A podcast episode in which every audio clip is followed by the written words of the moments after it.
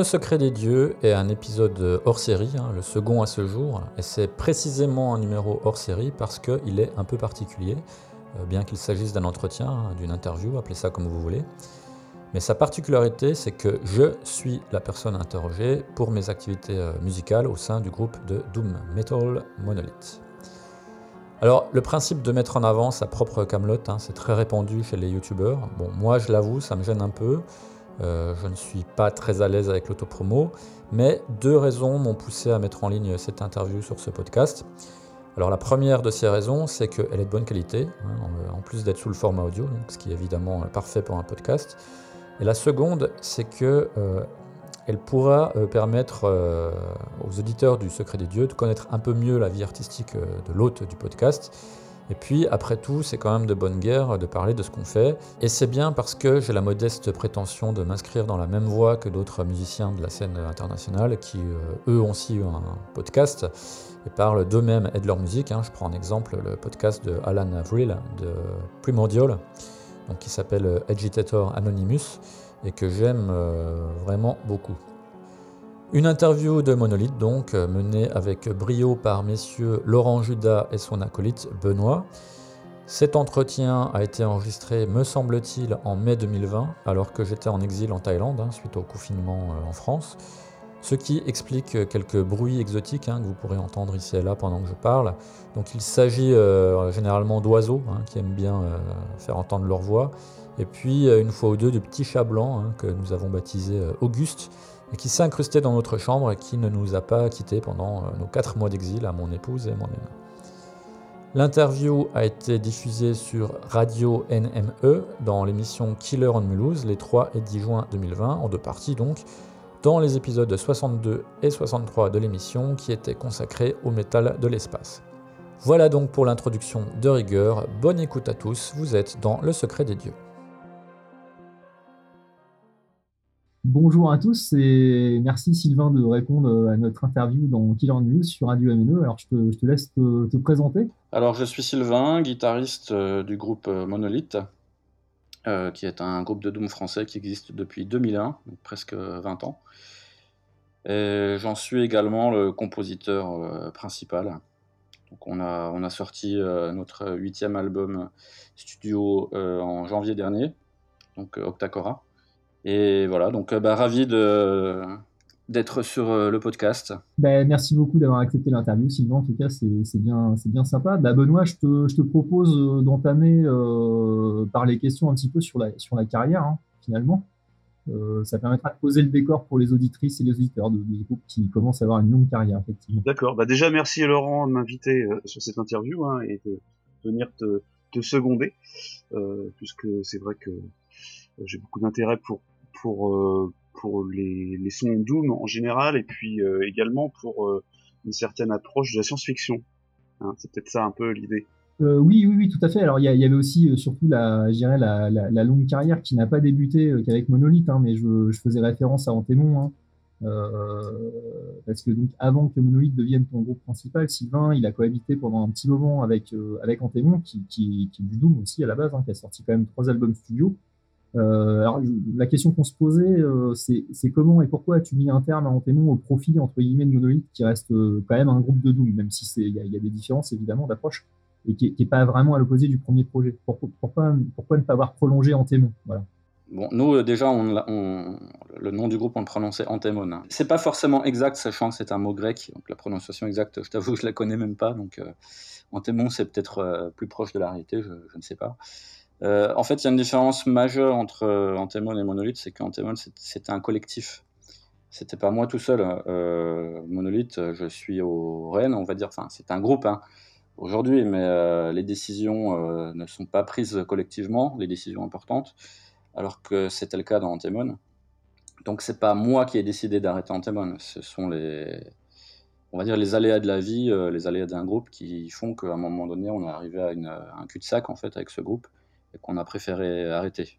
Donc c'est pas Monolith qui a été mis sur le devant de la scène et Antemone mis de côté. C'est si les deux groupes avaient pu continuer parallèlement, c'est ce qu'on aurait fait.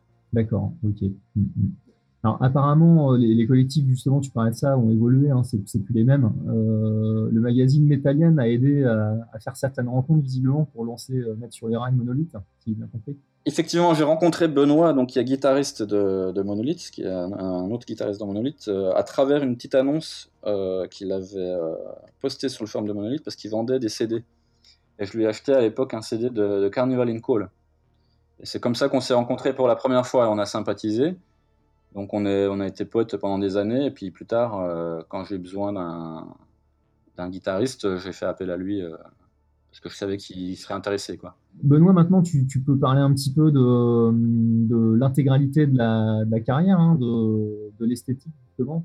Donc c'est vrai, euh, on, on va reparler d'Antemon et puis on, arrêtera et on, on parlera ensuite de, de, Monolith. Mais euh, Antemon et Monolith, c'est quand même 23 années de carrière. Je sais pas quel âge tu as, euh, Sylvain, mais c'est 11 albums, c'est 4 EP. C'est, euh, ça, ça, devient quand même assez impressionnant. Hein. Soit plus de deux décennies de fidélité à une certaine esthétique du métal, à savoir le doom et ses variations.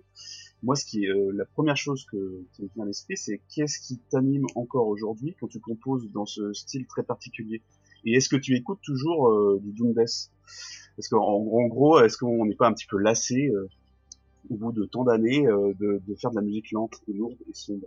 Alors, pour ce qui est de mon âge, je suis né en 1977, donc je vous laisse faire le calcul vous-même.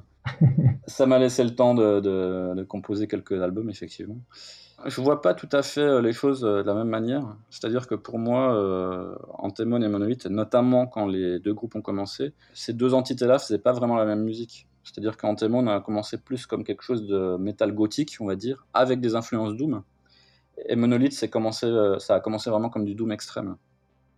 Et dans les deux cas, en fait, la musique a évolué au cours du temps pour devenir autre chose.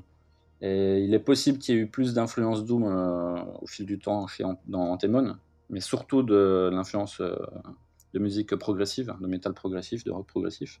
En fait, en écoutant ta question, ce que je me dis, c'est que il n'est pas impossible que si Antemon avait continué, la musique de ce groupe-là serait proche de ce que fait Monolith aujourd'hui, en fait. C'est-à-dire que les influences de départ euh, sont toujours là, hein. il y, a des racines qui sont profondes, qui, dans le, cas, 4 monolithes sont du Doom.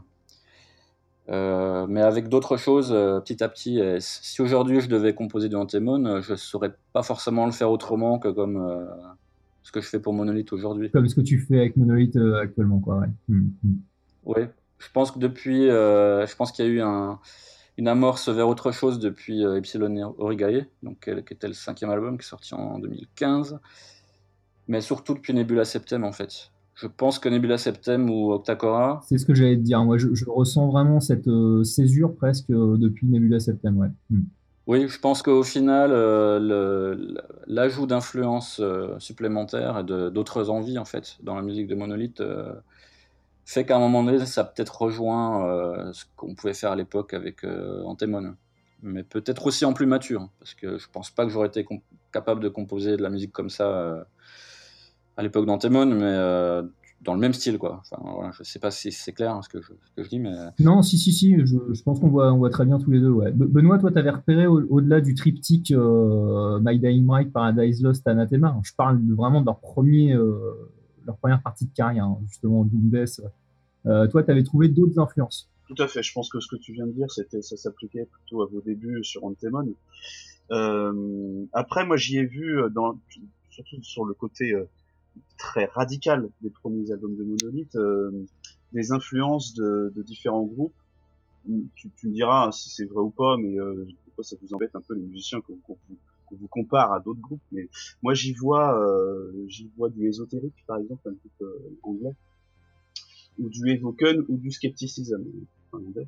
Et tout, donc ce sont trois groupes qui ont œuvré dans une chapelle qu'on va euh, appeler Funeral Doom je sais que pour l'avoir lu, euh, c'est une, une, appellation euh, d'origine contrôlée entre guillemets, euh, que tu, qui semble ne pas te convenir.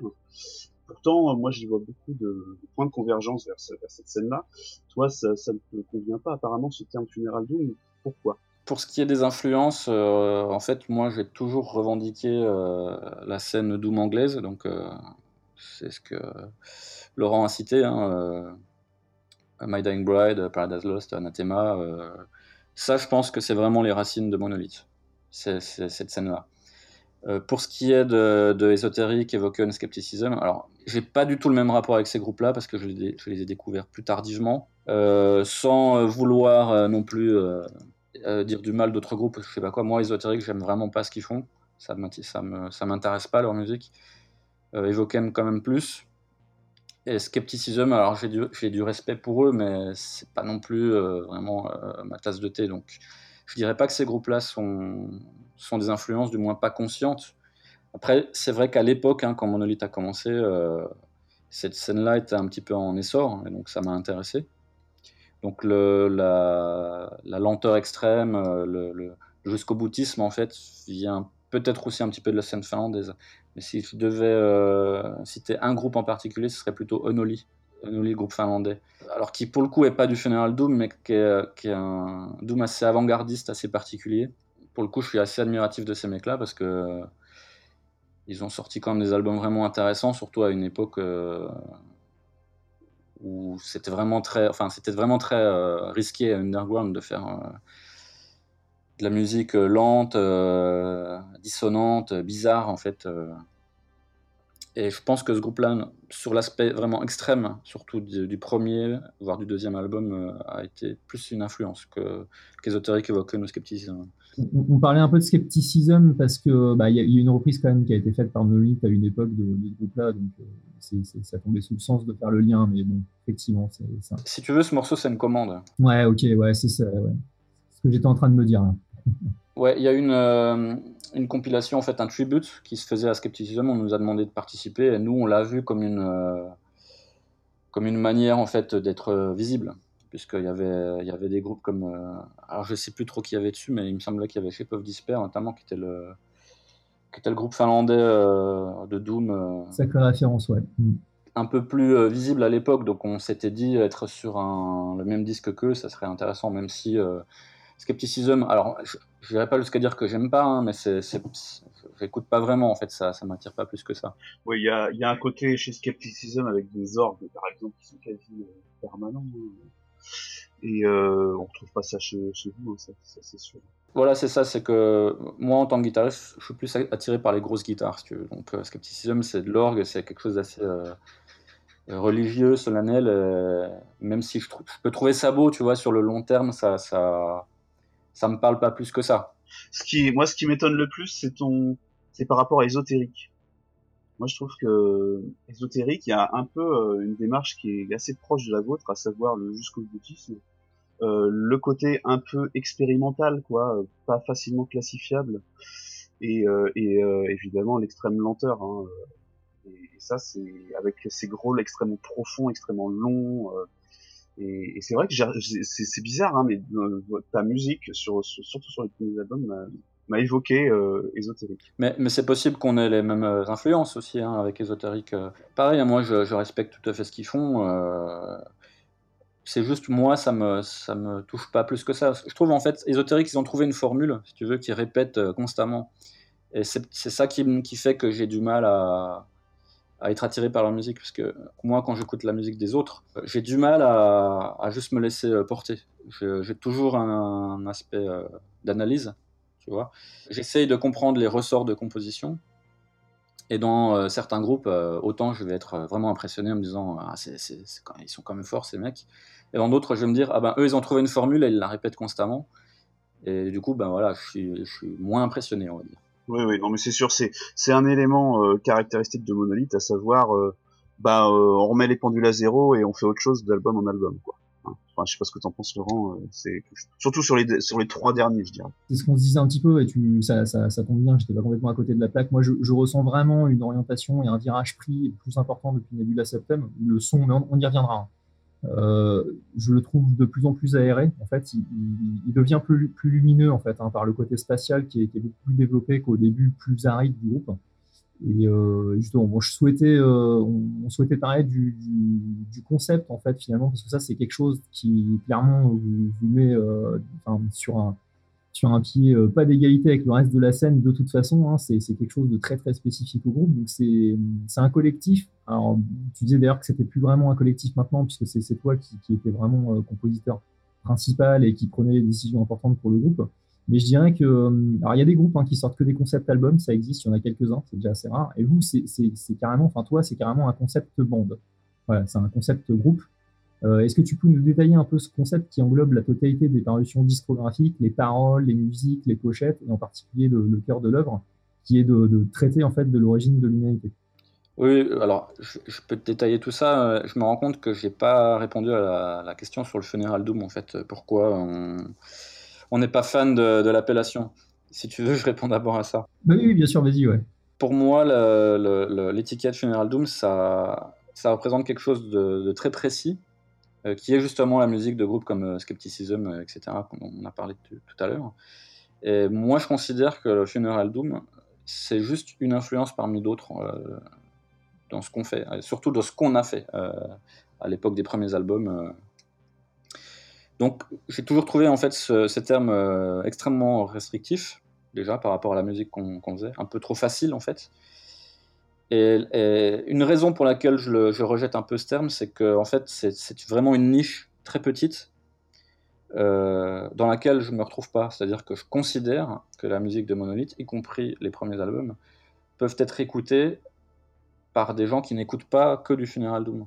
Ça peut intéresser des gens qui viennent d'autres chapelles du Doom ça peut euh, intéresser des gens qui viennent de musique plus, euh, en général, sombre, euh, triste. voilà, c'est pour ça que Funeral Doom, ça me semblait nous, nous, nous mettre dans une niche. Et tu as, lâché le terme, je dirais, par des gens qui apprécient la musique progressive au sens large du, terme, je pense. Oui, exactement. Moi, c'est ce que je dirais, hein, notamment sur l'album numéro 3, qui finalement, alors il n'est pas suivi de, entre guillemets d'effet sur le 4, 5, 6, en moins, je trouve, je trouve un petit peu à part dans le premier cycle.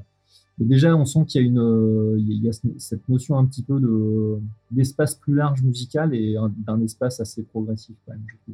Oui, en fait, euh, progressif, euh, avec plus d'influence aussi de, du space rock, des choses un peu plus psychédéliques, de musique des années 70, qui est une musique que j'écoute énormément aussi. Tu vois, quand je vois encore aujourd'hui des chroniques de Nebula Septem ou Octakura avec le groupe de Funeral Doom, Monolith ou ce genre d'appellation, ça me dérange un peu. On est d'accord. On nous a mis dans une niche, en fait, on les a catégorisés. Je sais pas si c'est par facilité ou je sais pas quoi, mais les, les, personnes qui écrivent ce genre de chroniques, j'ai l'impression qu'ils comprennent pas très bien euh, ce qu'on fait en fait, qu'ils n'ont pas écouté, hein, qu'ils ont juste, qu'ils sont juste allés chercher euh, le terme et puis ben ils l'ont collé. Euh. En écoutant, on va dire les deux derniers albums, c'est exactement ce que je me dis euh, bah, quand j'écoute Monolith. Je n'ai pas l'impression d'écouter du funéral, enfin du Doom et encore moins du funéral Doom, je dirais. Ça, ça c'est clair. C'est au-delà. Doom, le terme me, me, me, choque pas parce que ça, ça reste nos racines. Si tu veux, malgré le, le, le changement les, changements qui, sont arrivés au fil du temps dans notre musique, euh, je pense qu'on a toujours un fond doom. Les racines sont là. Il, y a des, il y a des choses immuables en fait dans notre musique. Euh, mais il y a des choses en plus en fait qui fait que ben c'est. Ce que je veux dire surtout, c'est quelqu'un qui n'est pas fan de Doom. Et là, on en revient aussi à ce que tu disais sur le funeral Doom, peut tout à fait apprécier euh, Octacora. Moi, c'est vraiment ce que je pense. Hein. Oui, je pense qu'il faut être avant tout fan de, de musique riche, quoi, riche en harmonie, riche en atmosphère aujourd'hui le prérequis euh, pour apprécier euh, Monolith, c'est ça. Je pense que le... c'est exactement ça et que du coup, ben, euh, quelqu'un qui connaîtrait pas le groupe et qui verrait à coller l'étiquette Funeral Doom aurait une idée fausse de ce qu'on fait. Et il sera très déçu, à mon avis. Il sera déçu, ou alors, avant même d'écouter une seule note, il passera au, groupe suivant et ça, ça nous dérange un peu parce que ben, cette, étiquette-là nous, nous, ne correspond pas. On... Si, si on on avait réellement euh, fait du Funeral Doom et qu'on assumait complètement cette étiquette, il n'y aurait aucun souci. Mais euh, nous, on n'a jamais, jamais euh, choisi cette étiquette nous-mêmes. Nous, on a toujours dit on fait du Doom. Voilà. Ouais, ça, me, paraît mieux. parlons maintenant justement de ce concept, de ce total concept band, si tu veux bien. oui. dans quelle mesure 2001, l'Odyssée de l'espace, je, fais une, prolongation de ma première question. d'Arthur C. Clarke, hein, qui fait référence justement au monolithe, qui est le nom du groupe. Est-ce qu'il y a, au-delà de cette référence à ce terme, un lien, un lien direct avec cette œuvre-là, des liens avec cette œuvre notamment Monolith, c'est un projet parallèle, d'accord, un projet solo que j'ai commencé alors que Antemon existait encore, hein, ce, dont on a parlé tout à l'heure. Et en fait, le terme monolithe venait de plusieurs. Euh, le nom du groupe monolithe est venu de plusieurs euh, choses. Euh, effectivement, il y a l'influence du, de 2001 l'Odyssée de l'espace, mais plutôt que de Arthur C. Clarke, je parlerai plutôt de, du film de Kubrick, que je trouve quand même beaucoup plus intéressant que le bouquin, qui a été écrit après le film, et qui en dévoile un petit peu trop, en fait, et qui du coup est un petit peu moins mystérieux, moins, moins prenant. Et euh, en fait, Monolith, c'était aussi pour désigner le fait qu'il y avait qu'un seul musicien euh, qui faisait qu'un seul morceau, en fait. Donc voilà, c'était le, il y avait le thème de l'unicité, si, si, on peut dire. Quelque chose de très, très symbolique, quoi, effectivement. Mm. Il s'avère que plutôt que laisser Monolith euh, devenir un, simple one-man band, j'ai fait appel, en fait, à des amis musiciens pour m'accompagner. Donc ça aussi, on peut dire que c'est un, un, concept dans le sens où sur le plan euh, purement euh, concret, ça reste un, groupe avec des musiciens euh, et pas juste un mec tout seul. Mais la musique, les textes, le concept sont élaborés par, par moi, sachant que les autres intègrent le groupe en connaissance de cause. Voilà, donc ça, je ne connais pas d'autres groupes qui fonctionnent de cette manière-là. Tu veux dire qu'ils interviennent pas du tout dans le processus créatif, tes, collègues Ça a un petit peu changé au fil du temps. C'est-à-dire qu'au début, non, pas du tout. Euh, là, sur Nebula Septem, euh, il y a un titre qui a été composé euh, avec notre chanteur-guitariste Rimo Brochard, donc par, lui et moi. Donc c'était la première fois qu'il y avait une collaboration en fait entre un des musiciens un, autre musicien de Monolith et moi-même. Et sur le prochain, en fait, on aura peut-être l'occasion d'en parler. il y a une collaboration aussi avec un avec le batteur de groupe voilà, mais par, contre, à part ces deux exceptions, euh, l'intégralité de la musique euh, et des textes sont, créés par, moi-même. Et justement, ce qu'on disait tout à l'heure sur euh, cette forme d'ouverture qu'on ressent au moins sur les deux ou trois derniers albums, est-ce que c'est lié à l'intervention de ces nouveaux musiciens? Ou euh, tu penses que non non euh, c'est toujours toi qui es vraiment à la racine et vraiment à l'origine des morceaux? Il y a deux aspects. Déjà l'aspect le, plus important, on va dire 80% de des raisons qui poussent au changement, c'est l'envie d'évoluer, en fait, pas toujours faire la même chose. Quand tu as fait quatre albums qui sont constitués d'un seul long titre. Euh, au bout d'un moment, euh, ben, toi-même, tu te dis, ça devient un gimmick, ça devient un gimmick et plus une réelle envie, une réelle poussée créative en fait de, continuer à faire ça. Donc, il y a une envie de changer à la fois la forme, mais aussi le fond, parce que ben, au fil du temps, on a d'autres envies, on, on écoute d'autres choses, et on a tout simplement besoin de s'exprimer d'une autre manière, en fait c'est normal hein, en tant que, que père de ces œuvres-là. Les premiers albums, euh, je les aime toujours beaucoup, mais aujourd'hui, je serais incapable de, de, ressortir des albums comme ça. C'est lié à une époque, c'est lié, voilà, lié à une envie de l'époque. Euh, euh, l'évolution, beaucoup de groupes disent ça, mais elle se fait aussi un peu naturellement. Il y, a, y, a, à la fois des envies, c'est-à-dire l'envie de pousser quelque chose de plus, puis à la fois quelque chose de naturel, dans le sens où ben, quand on compose aussi, on a une manière naturelle de, d'évoluer, d'intégrer d'autres euh, influences. Oui, forcément.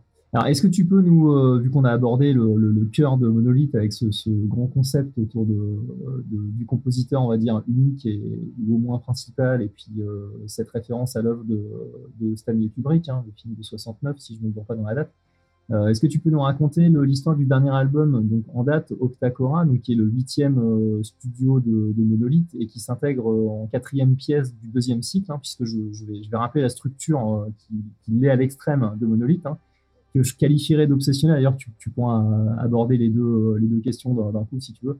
Tous les opus portent en eux un numéro par ordre de sortie, un chiffre romain sur les quatre premiers, 1, 2, 3, 4, les deux suivants en grec, puis latin sur le septième, début de la septième retour au grec sur le dernier en date, un octa signifiant, enfin étant la racine grecque pour le 8. Euh, il y a deux cycles de quatre albums, un seul morceau d'à peu près 50 minutes qui constitue les quatre premières parties de la saga, on va dire, euh, trois morceaux de 15 minutes précis sur les deux d'après, un nombre de pistes égal au numéro de l'album pour les deux derniers, avec un minutage correspondant également, cette petite de 7 minutes sur Nebula Septem. 8 morceaux, dont 4 de 8 minutes et les 4 autres de 4 minutes. Alors je, me posais la question, avant que tu, lances l'histoire, le pitch d'Octacora, ce formatage qui, est vraiment extrême pour moi, est-ce que c'est un prérequis dans le cadre bah, kubrickien, puisque tu as parlé plus du film de Kubrick, ce qui est une très bonne, c'est un très bon ton. Est-ce que tu, considères ou est-ce que tu ressens ton travail artistique comme majoritairement cérébral plutôt qu'un truc organique et, viscéral quoi? Je ne sais pas trop quoi te répondre, euh, sachant que euh, effectivement il y, a un côté cérébral, euh, c'est sûr, très pensé, très travaillé, mais j'essaie de faire en sorte que la musique du groupe soit quand même enfin, soit quand même assez euh, entraînante, quoi. Euh. Elle l'est, hein, elle l'est. Hein. Je trouve pas le terme français catchy. Euh. Donc, donc, je pense qu'il y a un petit peu, il y a un petit peu des deux. C'est sûr que c'est pas du punk, c'est 1, 2, 3, 4, on y va, on improvise un truc, puis ça fait un morceau. C'est sûr qu'on est très très loin de là, avec Monolith. tout est très écrit. Mais il y a quand même une volonté de ne pas être quelque chose de purement un pur produit intellectuel euh, qui est intéressant sur le papier, mais, mais, chiant à écouter, tu vois. Donc, euh, voilà, j'essaye de mélanger à la fois une exigence euh, de contenu et à la fois le...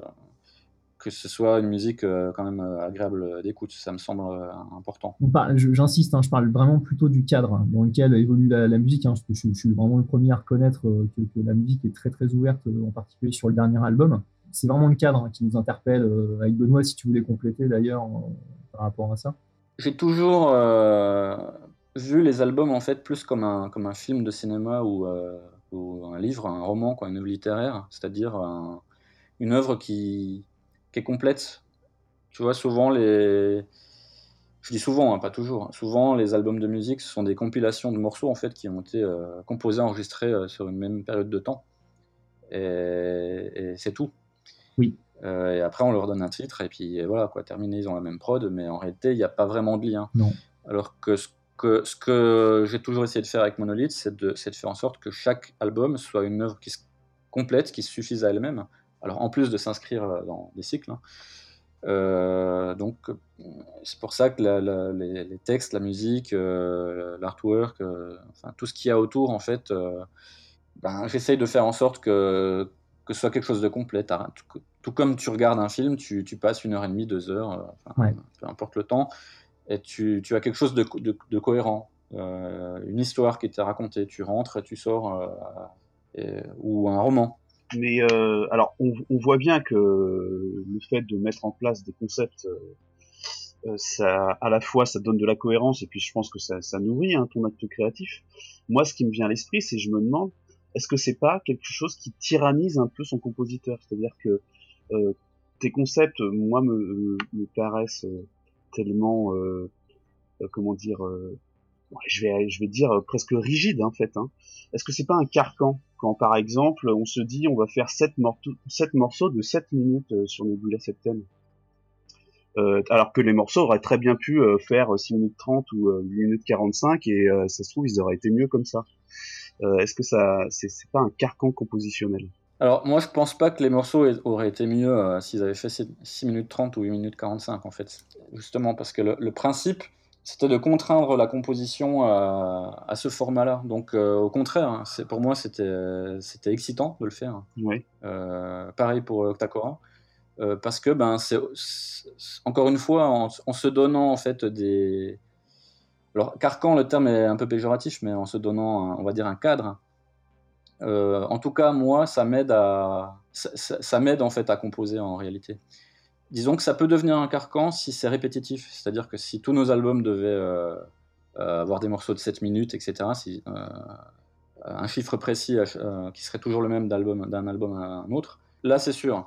Et c'est aussi pour cette raison-là qu'après les quatre premiers albums, j'ai souhaité réorienter en fait euh, le monolithe vers autre chose. Hein. On a commencé à faire des, titres un peu plus courts, euh, de plus en plus courts, etc. Euh, parce que ben voilà, il y avait d'autres cadres qui m'intéressaient, pas juste celui du morceau unique, et que si j'avais continué à faire des albums constitués d'un seul long titre, là j'aurais fini par trouver ça pesant et ennuyeux. Donc, ce qui, au bout d'un moment, ben, réduit la créativité. D'accord. Alors que là, se donner, pour Nebula Septem, se donner, euh, c'est le septième album et se dire, bon, ben, on va exploiter le chiffre 7 euh, au maximum, À fond, quoi, au maximum, ouais. à fond. Euh, pour moi, au contraire, c'est c'est- c'est une extraordinaire source d'inspiration. Je trouve ça assez extraordinaire en fait de, de, de partir là-dessus, mais euh, En, en fait, les chiffres, le, le nombre d'albums que tu as sortis, la, la régularité, et puis alors là, on ne l'a pas abordé, mais le, la, ta productivité euh, témoigne qu'en fait, au final, c'est beaucoup. Je dirais que s'il faut retenir un truc, je pense, hein, euh, c'est plus porteur pour toi que, destructeur, on va dire, dans, ta, dans, ton inspiration créatrice, en fait, hein, clairement. hein. parce que tu, sors les albums, maximum, il y a deux ans d'écart entre les albums, c'est assez impressionnant rendu à, à 8 euh, avec euh, Monolith, et si on comptait encore les trois, il y, a- peu de groupes français qui ont sorti sans grosse interruption plus de 10 albums studio, clairement. Euh, donc c'est effectivement la, source d'inspiration n'a pas l'air de se tarir et ce- ces- formats d'extérieur qu'on trouve rigides n'ont pas l'air vraiment de, poser tellement de problèmes en fait effectivement. Ben, c'est même le contraire, c'est-à-dire que le, concept, il arrive toujours avant la, musique et les textes, en fait. Je me dis, tiens, euh, j'ai envie de faire ça. Et c'est ça, en fait, qui, qui, qui draine l'inspiration, on va dire. qui déclenche et, ouais, le, le- ton processus créatif. C'est intéressant parce que je, je pense qu'effectivement c'est relativement rare ça hein, dans, dans la scène en tout de même. Alors, Octacora, c'est un concept album euh, dont l'histoire parle d'une euh, race euh, extraterrestre que la religion, en fait, euh, pousse à chercher à détruire l'univers. Donc, c'est une histoire qui s'étale sur, sur des millions euh, d'années. hein. Le temps que, cette civilisation, euh, produise la technologie euh, nécessaire à ses bases œuvres et, qu'elle mette en œuvre, son, plan, hein, qui, pareil, va se, dérouler sur plusieurs siècles. Sachant que, parallèlement, d'autres races d'extraterrestres sentientes, dont probablement les, humains, mais ça, on n'y fait pas référence dans l'album, ne se préoccupent pas vraiment de ce qui se passe et finissent par euh, intervenir, mais trop tard. Donc euh, l'album narre en fait euh, cette progression de cette civilisation extraterrestre qui, cherche à accomplir en fait sa destinée, ce qu'elle pense être sa destinée, c'est-à-dire atteindre l'Octacora, le huitième retour au chaos primordial, parce qu'ils pensent aussi qu'ils l'ont déjà fait sept fois avant. Et ce, chaos primordial, la, la, Cora, eux sont persuadés en fait que qu'elle ramène l'univers à sa pureté originelle, et que eux sont des espèces de, messagers, de, prophètes de cette pureté euh, qui doivent et qui doivent euh, régulièrement en fait la, réanimer. réactiver quoi. Ok, bon, un concept vraiment très très SF et très métal. c'est clair, la, la rédemption par l'extérieur.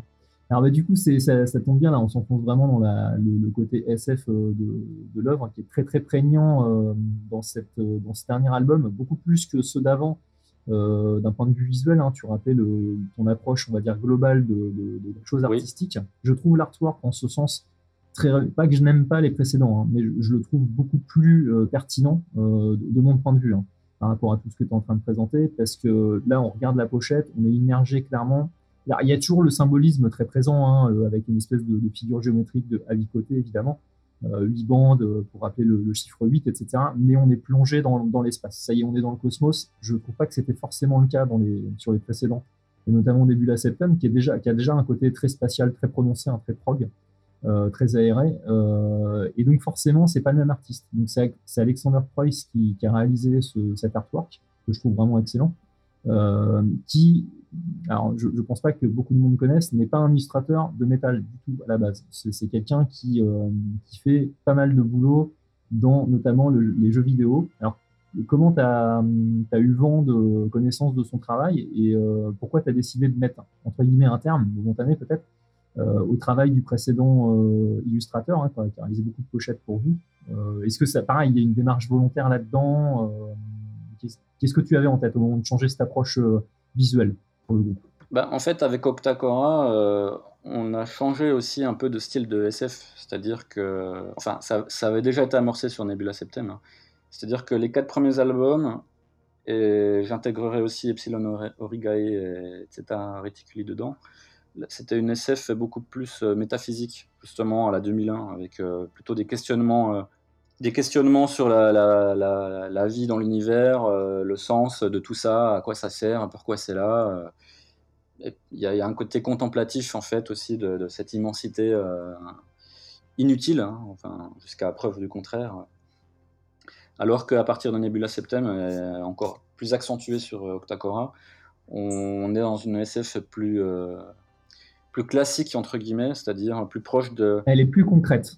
Elle est plus concrète, je dirais, ouais. Voilà, plus concrète, plus concrète et plus proche de, de ce qu'ont fait les, les, les, auteurs de l'âge d'or des années 70 euh, avec des, ben, des, le space, du space opéra, des, choses comme ça. Je parle pas du tout de Star Wars, hein, qui pour moi est pas de la SF, mais enfin, je dis même pas ça de manière péjorative. Mais, Non, non, bien sûr, je, je, je, pense, on, peut penser à Hawkwind notamment hein, pour, pour parler des groupes euh, orientés sur, sur, ce secteur-là. Une approche plus narrative, on va, on va dire. Voilà, il y a une approche plus narrative, plus concrète, exactement. Et ça, ça passait aussi par un changement d'illustrateur qui serait, euh, par son style, plus en capacité d'illustrer ça. Parce que notre ancien illustrateur Robert Oyem est très très bon dans son style. Euh, moi, je, je, suis très fan de ce qu'il fait.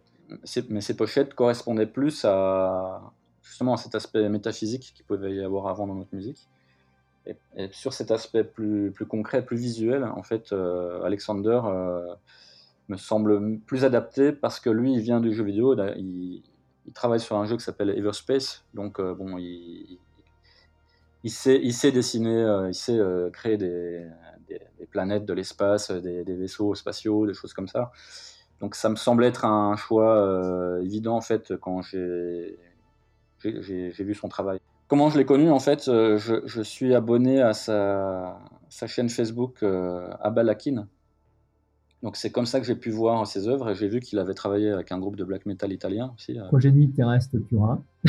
oui. voilà, la, pochette qu'il a fait est superbe. D'ailleurs, je crois que la pochette n'est pas une commande. Les pochettes. Les pochettes, d'accord. Moi, j'en connais une en fait qui est une espèce de station spatiale qui est, très belle. Ouais. En fait, ça m'était même pas venu à l'idée de le contacter au début. Hein. Je, juste, j'appréciais son travail.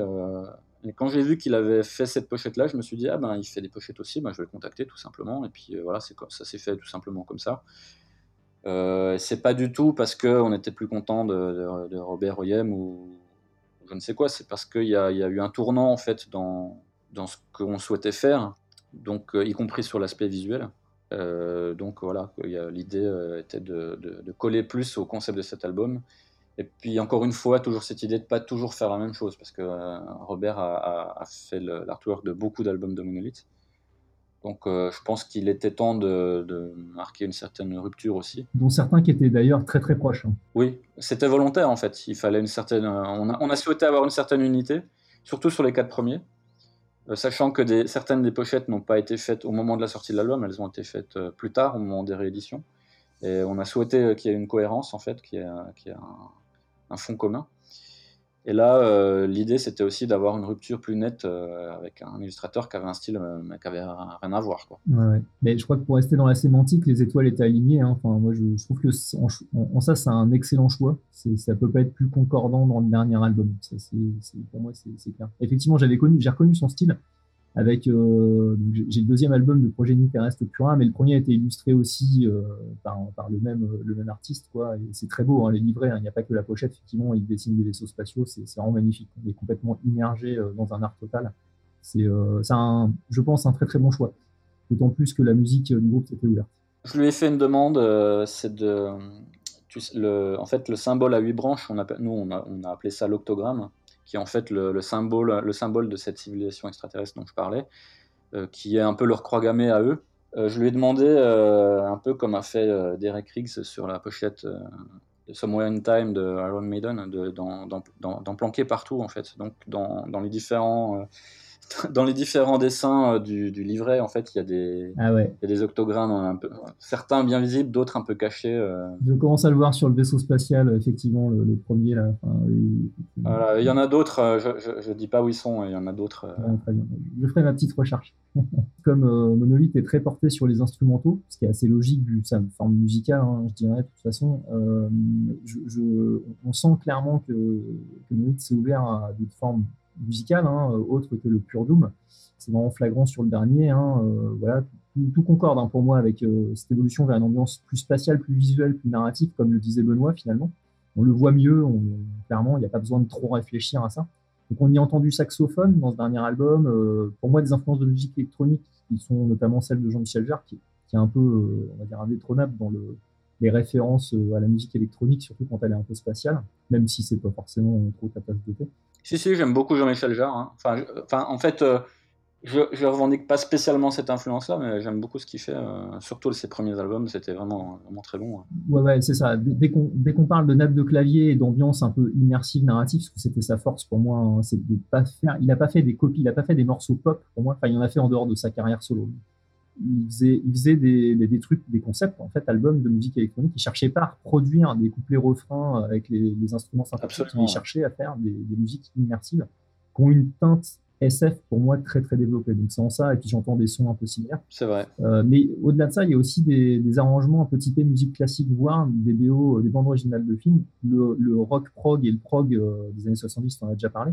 Alors voilà, est-ce que, ces influences musicales sont venues petit à petit et tu les intègres très naturellement dans les dernières, œuvres de Monolith ou est-ce que tu avais ça en toi dès le début et puis que c'est devenu mûr que euh, relativement dernièrement dans, dans Monolith Comment ça se passe? Est-ce qu'il euh, y a eu vraiment une évolution de tes influences musicales? C'est un peu des deux en fait. Euh, quand Monolith a commencé, j'étais beaucoup plus dans le métal, pas exclusivement, mais, un peu moins porté sur l'ouverture musicale, mais j'avais déjà beaucoup d'affection pour la musique des années 70, progressif surtout.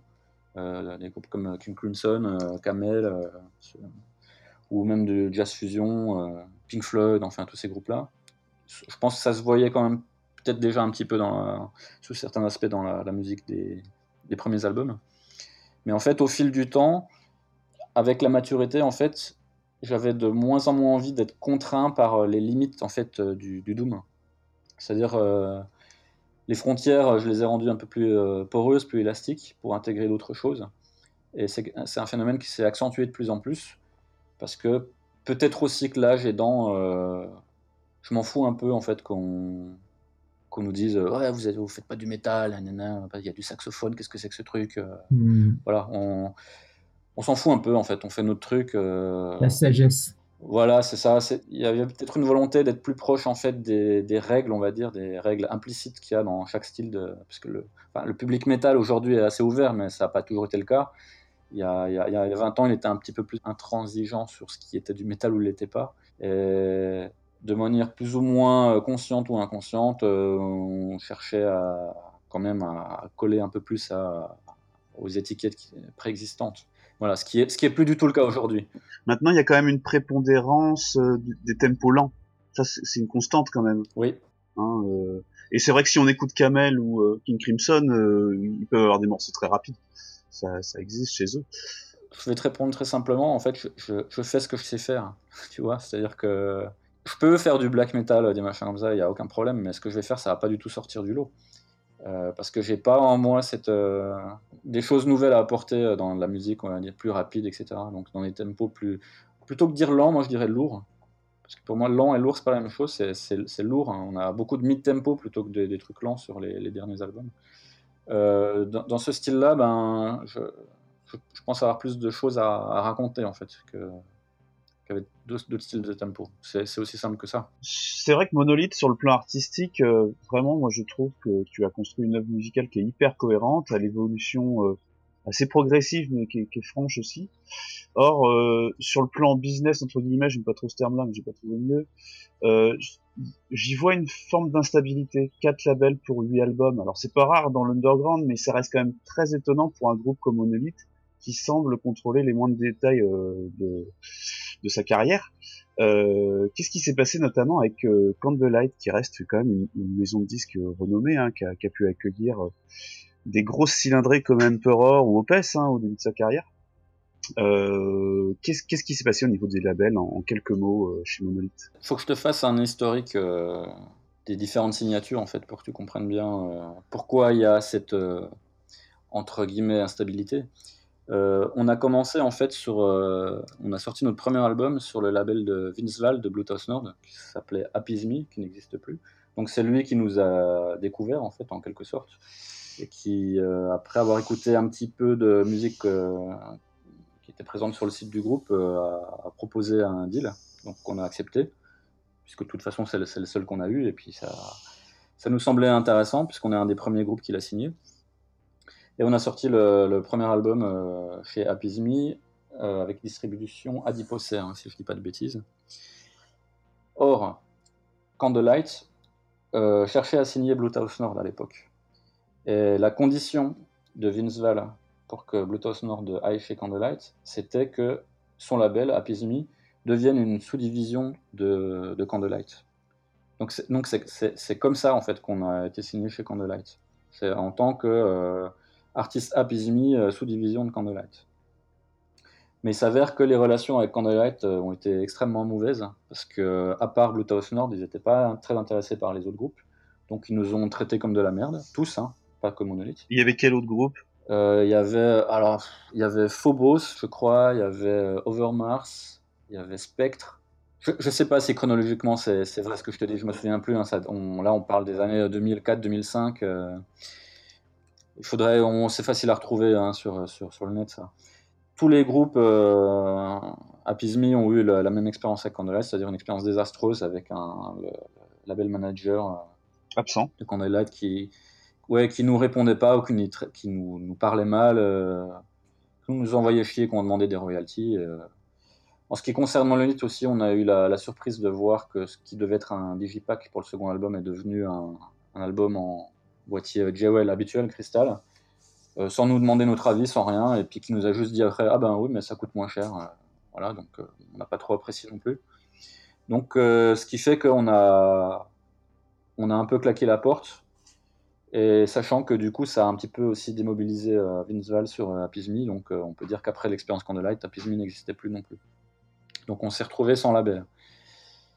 Euh, suite à cette expérience, la Bluetooth Nord a quitté Candlelight et a signé chez Debbie Morty. Donc euh, cette fois, c'est de nouveau Vince Val qui nous a recontacté, qui nous a dit est-ce que ça vous intéresse de signer chez DB Mortier Je vous fais écouter, euh, je fais écouter à Philippe. Et c'est comme ça qu'en fait on est arrivé à Philippe Mortier, puis Philippe a apprécié ce qu'on fait. On a sorti Monolith 3 euh, et tous les albums jusqu'à Zeta Reticuli inclus. Donc là on arrive à la période 2016-2017. Euh, à l'époque, Début Mortier a beaucoup grossi c'est devenu un label qui signe des groupes comme In the Woods, euh, enfin voilà, qui sont des gros vendeurs. Donc la manière de fonctionner, euh, on va dire le, business model en fait du label a un petit peu changé et s'est focalisé plus sur des, sur des groupes qui vendaient beaucoup. Donc eux, ils ont souhaité laisser partir des groupes qui vendaient moins de 5000 albums, ce qui était notre cas. Donc voilà quoi on est, parti de, chez des Morty. Mais sachant que nous, on n'a pas vu ça du tout comme une injustice parce qu'on sentait qu'on stagnait en fait euh, en termes de promotion, tout ça, qu'on a fait un peu le tour et qu'on n'arrivait pas à dépasser un certain cap. Et coïncidence, quelques mois avant, euh, Gérald, donc euh, Gérald Milani, label manager des acteurs de l'ombre, de l'ADLO, voilà, nous a vu en concert, a vu notre tout premier concert en fait à Nantes. Il est venu nous voir après, il a dit qu'il qu qu s'était pris une claque et qu'il voulait nous signer. Donc au moment où on nous a dit ça, on était toujours chez des Bémurs, donc je lui ai dit ben non, ça ne nous intéresse pas, on a, déjà un label. Mais je l'ai recontacté du coup euh, une fois que, c'était fini avec Début Mortier, puis ben, il était toujours intéressé, donc euh, voilà comment on s'est retrouvé ensuite. Euh. Il n'y a pas d'instabilité dans le sens où euh, on est insupportable ou euh, je sais pas quoi, c'est juste. Ouais, c'est pas vous, c'est pas vous qui avez provoqué ces changements en fait à chaque fois. Ouais. C'est voilà, un enchaînement de conséquences tout simplement. C'est resté la deuxième possibilité en fait, la plus probable. Et nous en fait on est plutôt fidèles, c'est-à-dire que si si par exemple, si Apizmi avait continué et n'avait jamais euh, intégré l'écurie Candlelight, euh, peut-être qu'on serait toujours chez Apizmi aujourd'hui. Tu vois, on, a, on, on cherche pas nécessairement à sauter d'un label à l'autre. Nous, euh, nous, quand on est content en fait des gens avec qui on travaille, euh, bah vous restez avec eux quoi. Ça, on, voilà, on va, on va rester avec eux. Ouais. Alors, euh, Monolith, le live, c'est deux histoires en fait. C'est euh, une histoire du, du, refus du live. Enfin, moi je l'ai entendu comme ça. Jusqu'à une certaine date, ouais. Voilà, et, un, et jusqu'à une et un, et un second chapitre où euh, ça y est, on, on va faire du live. Donc l'idée c'était de savoir qu'est-ce qui avait motivé euh, cette idée euh, de monter euh, sur scène. Hein. Euh, et si aujourd'hui tu considérais ton groupe comme un groupe vraiment avec une existence live? En fait, c'est vrai que pendant jusqu'à 2015, le groupe était exclusivement un groupe studio. Et pendant toutes ces années-là, en fait, personnellement, je ne souhaitais pas faire du live parce que je considérais que la musique du groupe ne se prêtait pas à ça. J'avais pas non plus envie de faire de répètes, j'avais pas envie de monter de groupe complet, de voyager pour faire des concerts et tout ça, ça m'intéressait pas. Mais sachant que de son côté, euh, Benoît, donc le guitariste depuis le début, lui poussait à ça. Il, souhaitait faire du live avec le groupe. Et pendant toutes ces années, en fait, on a souvent reçu des offres jusqu'au moment où, alors c'est ça, l'ironie, c'est que on a été contacté en fait par un, le festival, euh, un festival qui se passe à Moscou, Moscou Dome Festival, euh, qui pendant plusieurs années en fait a, fait du lobbying pour nous faire jouer chez eux, en nous disant euh, on va faire un truc spécial pour vous, on fera tout pour que vous soyez bien, ce sera un concert unique, etc. Donc ça nous a, ça nous a fait penser que c'était peut-être bête de passer à, côté de ce genre d'occasion et que, euh, histoire de ne pas mourir idiot, euh, on pouvait le faire euh, au moins une fois ou deux. Quoi. Alors l'ironie de l'histoire, c'est qu'on n'a pas encore joué à Moscou, puisque le festival s'est un peu pété la gueule quand le rouble s'est pété la gueule il y a quelques années. Mais du coup, ben, avec les membres des studios du groupe, on a, complété la formation en fait, en, faisant venir un batteur, un bassiste, etc. et puis on s'est mis à faire du live. Alors est-ce que c'est une contrainte? Euh, Non, pas du tout. On limite volontairement le nombre de concerts euh, annuels pour que ça reste un plaisir de le faire et pas une contrainte. On évite les grosses tournées. L'année dernière, on a fait une tournée de 10 dates. Euh, ça nous semblait raisonnable, mais après l'avoir fait, on s'est dit, même 10 dates, c'est trop. On fera, moins à l'avenir. Donc voilà, on, fait en sorte que ça reste un plaisir et pas une contrainte. Parce qu'effectivement, quand on joue live, il y a beaucoup de paramètres qui entrent en compte il faut, il faut répéter, euh, il faut y passer du temps, il faut voyager. Euh, il y a une logistique à mettre en place qui est importante. En plus, c'est un groupe qui est assez compliqué à mettre en place en concert. Il, me semble que vous avez quatre guitaristes. Non, on a trois guitaristes, trois guitaristes et une basse, plus un, plus un batteur, euh, synthé. Donc c'est quand même une, grosse logistique de groupe en tournée, j'imagine, et puis des, des, attentes assez fortes en termes de son. oui, parce que ben, un groupe qui est là euh, depuis longtemps, comme nous. Euh, le, public, euh, notamment celui qui nous suit depuis longtemps, s'attend à avoir un, groupe expérimenté sur scène, ce qu'on est aujourd'hui, hein, ce qu'on n'était pas forcément quand on a commencé à faire du live. Donc, il y, a, au début, notamment, il y avait une pression sur le fait d'être capable de proposer un, son de qualité, mais surtout une interprétation de qualité. Donc, on a, on a quand même beaucoup travaillé pour être capable de, de faire une version live des albums studio sachant que les albums studio euh, ont beaucoup de couches euh, de guitare. Donc c'est pour ça qu'on en a trois aujourd'hui, hein, mais on est quand même obligé d'épurer un petit peu, d'avoir une version plus épurée que, que les albums.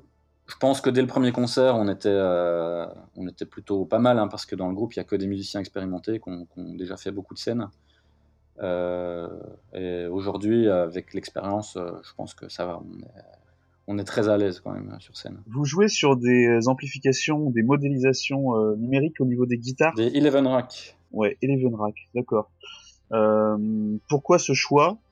Euh, pour un groupe qui finalement vient d'une scène dont le son est quelque chose de très organique à la base, et là vous avez finalement un son numérique c'est pourquoi vous utilisez ce système-là? En fait, ça vient avant tout d'un aspect euh, pratique, c'est-à-dire que le Eleven Rack, c'est juste une valise euh, que tu portes. Bon, ça, ça pèse son poids, hein, mais ça pèse euh, moins lourd quand même qu'une tête, d'ampli. Et quand tu dois te déplacer, notamment à l'étranger, quand tu dois prendre l'avion, tu ne peux pas te déplacer avec une grosse tête et un, baffle. Donc voilà, il y a cet aspect-là qui est hyper important. sachant que quand tu demandes du matériel, dans beaucoup d'endroits, à moins que tu joues euh, dans des gros festivals, Hellfest ou Talasso, où là, c'est royal, hein, on, te, donne exactement ce que tu demandes. C'est assez fréquent, en fait, que le matériel qui, t'est donné pour la scène soit pas du tout ce que tu as demandé, ou que ce soit un vieux truc crachotant. Euh. Donc, dans cette optique, en fait, d'avoir un son toujours euh, impeccable, le fait d'avoir des amplis à modélisation numérique, ça permet d'avoir toujours le même son, quel que soit l'endroit où on joue. Ça permet que les trois guitaristes aient exactement le même son, puisqu'on a exactement le même matériel. Et, en fait, ce son-là, on l'a, on l'a créé en fait en faisant une, euh, une résidence en fait. Quand, on a commencé à faire du live, on a passé deux jours en résidence avec un ingénieur du son. Donc on a, on a créé notre son live. euh, qui n'est pas tout à fait le même que celui des albums, mais c'est normal. hein. Justement, les albums en fait sont enregistrés en, en DI et, et réampés sur des vrais amplis. En di- tra- traduction DIA, je te coupe, désolé, hein, c'est digital. Pardon Laurent, euh, DI ça veut dire, euh, c'est-à-dire qu'on on fait, on enregistre la guitare directement dans l'ordinateur et après la piste euh, pure là, euh, du- d'une guitare sans effet ni rien, on l'envoie dans un ampli avec un micro devant. Euh, ça a beaucoup d'avantages. Je ne vais pas rentrer dans les détails. Ça permet d'avoir tous les avantages de, l'enregistrement avec un ordinateur et avoir un son organique avec une prise, avec un micro, l'ambiance de la pièce, tout ça. Et surtout, ça permet de pas être coincé par le son que tu as choisi au moment de l'enregistrement. C'est-à-dire que si tu te rends compte après avoir fait ton réamping que le son ne te va pas, ben, tu recommences le réamping avec un autre matos. Et tu peux, euh, tu peux changer. Tu peux mélanger euh, les sons, les de différents amplis. Enfin, ça, ça donne des possibilités euh, très étendues, en fait, plus pratiques. Voilà, c'est c'est une constante, c'est utilisé par tous les groupes de métal, hein, ce système-là, hein, depuis depuis bien longtemps. Ce, ce son-là te, te convient sur scène, le, le son numérique? Ben, le son, le son qu'on a, euh, oui, il me convient. Euh, moi, je vois pas de différence majeure sur une scène amplifiée avec le son très fort. Je vois pas, je vois pas de différence fondamentale avec euh, ce que peut me donner un ampli. Surtout qu'un ampli, en fait, le problème, c'est qu'il fait du bruit sur scène. Là, en fait, comme on envoie le son directement dans la, console, on peut très bien avoir un silence complet sur, sur scène, si on, si on veut. Alors, on a tous des retours. Et l'avantage du retour, c'est qu'il va pas partir en larcène, il va pas te gêner, il va pas t'envoyer un souffle dans le dos. Voilà, donc il y, a- il y a tous ces avantages-là en fait. Et puis ça permet aussi d'avoir un traitement du son de batterie euh, qui, qui est plus qui est, qui est plus facile quand on- il n'y a pas de son de retour de guitare qui viennent euh, nous prendre dans les micros de la batterie, etc. Et, et c'est vrai qu'il y a beaucoup de groupes qui, utilisent ça maintenant. C'est-à-dire c'est très étonnant parce qu'il n'y a pas de son sur le plateau. Et euh, par contre, il y a un son énorme en façade. Quoi. Après, euh, le son du Eleven Rack, on s'en sert pas en studio, parce que effectivement là, la- l'aspect modélisation, l'aspect numérique s'entend un peu. Euh, mais sur scène, euh, sur scène non. Moi, je suis plutôt euh, adepte de ces solutions-là parce que quand tu es sur scène et que tu contrôles, tu maîtrises parfaitement le son et son intensité, c'est que ça a quand même très avantageux. Et là, quelle que soit la, salle dans laquelle on joue, on aura un bon son en façade, c'est sûr. Alors sur scène, c'est différent, ça, dépend des ingé ça dépend du matos qu'il y a sur scène, mais, en façade, à chaque fois, on peut envoyer le bois et on est sûr que ça, va être bien. Ça permet de faire des prises de son live aussi, je pense. Vous avez euh, notamment sur YouTube une, une vidéo, il me semble, au feu de Beltane, où vraiment, euh, non, il y a une belle, il y a une belle, euh, mise en son, euh, des beaux sons de guitare, euh, tout ça, c'est bien fait, c'est bien équilibré. Il y a eu un travail studio derrière pour remixer ça, je pense. Le live à Beltane, en fait, il est, sorti comme euh, album live officiel. Donc euh, on a repris les pistes euh, de la console. Alors effectivement, tout, est rentré dans la console, tout a été enregistré, euh, les pistes séparément, et ensuite on a, mixé ça comme un album. Et voilà, donc il y a, cette qualité euh, de son là, parce que les volumes ont été un peu réajustés, euh, un peu compressés, etc. Mais, ça représente grosso modo ce qui sort en façade hein, quand on joue. hein. Donc une tournée au Japon, un Hellfest 2017. Donc on, voit quand même que finalement, bah, ça devient un groupe live, euh, Monolith. Euh, malgré un côté confidentiel au vu de la carrière conséquente, euh, je, dirais même impressionnante, hein, euh, vraiment sans, sans aucune flatterie, il semblerait que la qualité et le professionnalisme finissent toujours par payer, sans esbrouf. Euh, car on ne se trouve pas à l'affiche du Hellfest, on ne tourne pas au Japon si facilement. Malgré la passion de ce pays pour le métal depuis les années 70, parle-nous un peu de ces, opportunités que ça, a pu, générer et tout simplement comment tu as vécu euh, bah, une tournée au Japon alors qu'à l'origine tu étais un, musicien qui ne souhaitait pas de faire de concert. Alors, pour le Hellfest, en fait, il n'y a rien de particulier. hein, euh, Pour la, plupart des gros festivals, ça se passe de deux manières. Soit le groupe est candidat pour jouer, donc on euh, envoie une bio, euh, de la musique, euh, enfin tout le matériel promotionnel habituel, ou alors le festival contacte euh, le groupe. Donc, dans le cadre du, dans le cas du Hellfest, en fait, c'est nous qui avons fait la demande. Donc voilà, ben, il s'avère que le... on a eu l'opportunité de jouer en 2017. euh. Par contre, au Brutal Assault, ce sont eux qui nous ont contactés, Brutal Assault ou Metal Days, euh, pour jouer là par contre à des créneaux beaucoup plus intéressants. On a au Metal Days, on a joué en 2016, et on, a joué sur le créneau le plus long en fait quasiment. On, faisait la, clôture euh, d'une journée. Euh, on a joué tard, à 2h du mat, mais du coup on, a eu le public de, l'intégralité du festival quasiment. Donc il y avait beaucoup de monde. Brutal Assault, c'est pareil, on, a plus ou moins clôturé le festival. Euh, juste euh, en même temps que nous, il y avait Gutalax, donc on était en concurrence avec Gutalax, pas du tout le même style. mais on avait, on avait pas mal de monde aussi sur une des, deux grosses scènes. Donc ça, ça, ça fait plaisir en fait quand tu, tu, fais une, bonne date comme ça, c'est le festival qui t'a appelé et puis en plus on te met sur un créneau euh, pas dégueulasse donc euh, ça c'est cool. Le Hellfest c'est chouette, c'est vraiment c'était vraiment sympa. Surtout qu'en termes d'accueil, euh, de professionnalisme tout ça, le, Hellfest c'est vraiment ce que j'ai connu de mieux quasiment. mais il y a d'autres festivals en Europe qui sont vraiment vraiment cool aussi. Pour ce qui est de la tournée au Japon, on est en contact avec un groupe japonais qui s'appelle Presence of Soul et dont la chanteuse et compositrice principale est fan du groupe, fan de Monolith. Euh, donc elle nous a contacté à plusieurs reprises et, elle a proposé euh, qu'on vienne euh, jouer au Japon, à Tokyo, pour une date. Voilà, donc le, le, but au départ c'était juste de faire ça. Mais sachant que les contraintes qu'il y avait euh, pour nous de voyager jusqu'au Japon euh, juste pour une date, ça s'est transformé finalement en tournée de cinq dates. Donc on a joué aussi à Niigata, à, Osaka, à, Kyoto. Et la dernière, la dernière, je me souviens plus, à, côté de Tokyo, pas loin de Tokyo en fait.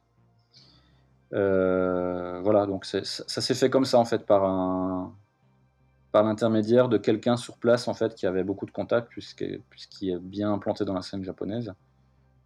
Et donc voilà, on a saisi l'opportunité, euh, même sachant qu'au Japon, euh, hormis à Tokyo, euh, on peut pas dire qu'on a un grand public. Hein. À Tokyo, on a fait salle pleine, mais dans les autres, c'était quand même plus confidentiel mais dans, dans, de bonnes conditions. Ils sont euh, réputés pour ça, les Japonais, pour euh, assurer euh, des conditions d'accueil optimales? Ah oui, bah, à ce niveau-là, ça s'est bien passé. Ben, dans le sens où, quel que soit l'endroit où on a joué, on était super bien accueillis, les gens étaient adorables on était plutôt bien logés. Enfin, oui, c'est vrai que les Japonais, en fait, ils se mettent en quatre pour euh, faire en sorte que vous vous sentiez bien. Et bien que ce soit des petits endroits, euh, enfin plus confidentiels euh, que les Budokan et compagnie, les conditions matérielles, techniques sont bonnes hein, en termes de sonorisation sur scène. C'est ça, voilà, les, petites salles japonaises, c'est. On était vraiment impressionnés parce que déjà les salles n'étaient pas si petites, hein, à part à part celle de Osaka, qui, ressemblait plutôt à un squat qu'autre chose, mais les salles étaient, très bien, euh, bien équipées. Les ingénieurs sont extraordinaires là-bas. C'est-à-dire, ils vous font une balance, euh, c'est réglé, en, réglé en moins de 10 minutes. Et le son en façade, euh, il arrache. Quoi. Et en fait, pour l'anecdote, la salle dans laquelle on a joué à Tokyo s'appelle le Wildside Tokyo, qui est située dans le quartier de Shinjuku. Un an plus tôt, j'étais au Japon comme touriste et je suis allé assister à un concert dans cette salle. Donc je me doutais pas à ce moment-là qu'un an plus tard, je jouerais là. Donc c'était quand même marrant de revenir cette fois en tant qu'artiste. Oui, c'est fou. Et la salle est très sympa, hein. c'est un lieu culte euh, pour les groupes un peu underground euh, japonais. Et c'est en plein Shinjuku, en fait, quel quartier, enfin, quel, oui, quel, tout le quartier euh, de Tokyo dans lequel ça bouge un peu, quoi. Le quartier commerçant, des restaurants, des bars. Et à chaque fois, c'était, j'ai peut-être dit tout à l'heure, excuse-moi, vous jouiez tout seul en tant que groupe, il y avait d'autres groupes locaux? Non, alors y a, on jouait pas tout seul, il y, y, avait à chaque fois des, des groupes de première partie locales. Donc on a joué avec Presence of Soul à Tokyo, avec donc, le groupe de Yuki qui organisait la tournée, et d'autres groupes. Sur les autres dates, euh, y il y avait toujours d'autres groupes. Il y en avait beaucoup sur la date de, Kyoto. J'en connaissais aucun, hein, je, dois être, je, dois être, honnête. C'était que des groupes japonais Ouais, que des groupes japonais. Alors pour l'anecdote aussi, euh, je sais pas si c'est intéressant, mais euh, quand on a joué à Osaka, en fait, on a rencontré un fan chinois qui est venu au Japon juste pour nous voir, nous, et Dimmu Borgir, qui jouait deux jours plus tard et donc il a fait le, déplacement exprès. Et il s'avère que lui est très très fan de Dimmu Borgir et que je connais euh, l'ancien batteur du groupe. Donc euh, je lui ai envoyé un texto pour lui dire est-ce que tu peux demander à Dimmu Borgir de, de voir ce mec-là pour lui signer ses disques et tout ça Il a dit oui, oui, pas de problème.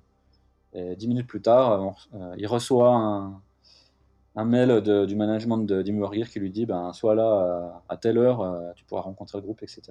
J'ai fait l'intermédiaire pour pour qu'il puisse rencontrer ses idoles. Excellent. Ah, super. Et c'était c'était qui le batteur que tu connaissais de, du Gear C'est c'est Yann Kenneth qui est le, le batteur de Spiritual Black Dimension. Fjoldalf, non? C'est- Il s'appelait pas comme ça? Oui, voilà, oui. Bon, ben, sur, ce, sur ces bonnes paroles euh, de, de tournée, de, de, de live, euh, je propose qu'on qu'on termine, euh, qu'on conclue l'interview, Sylvain. Donc, je sais pas si tu avais un petit mot à dire euh, à l'adresse des auditeurs auditrices ou, ou d'autres, des dédicaces à faire. Ben, c'est l'occasion, hein, euh, voilà. Eh ben, si des auditeurs auditrices arrivent jusqu'à là, c'est- ça, ça veut dire qu'ils ont écouté en entier, donc je les remercie. euh. Et je vous remercie vous, vous deux en particulier pour la pertinence de vos questions, ça a été un plaisir. Ben, merci à toi d'avoir accepté surtout et de, de t'être prêté euh, de manière très sympa et simple à l'e- à l'exercice. hein. Donc, c'est vraiment, vraiment cool d'avoir permis cette interview, Sylvain. Merci beaucoup. Bah, je t'en prie, avec plaisir. Oui, merci, merci ouais, pour tes réponses très très très fouillées. Hein. C'est vrai que on a rarement l'occasion d'aller aussi loin, donc euh, un vrai plaisir partagé. Bah, merci beaucoup. Merci beaucoup et, euh, et à bientôt. Salut Sylvain.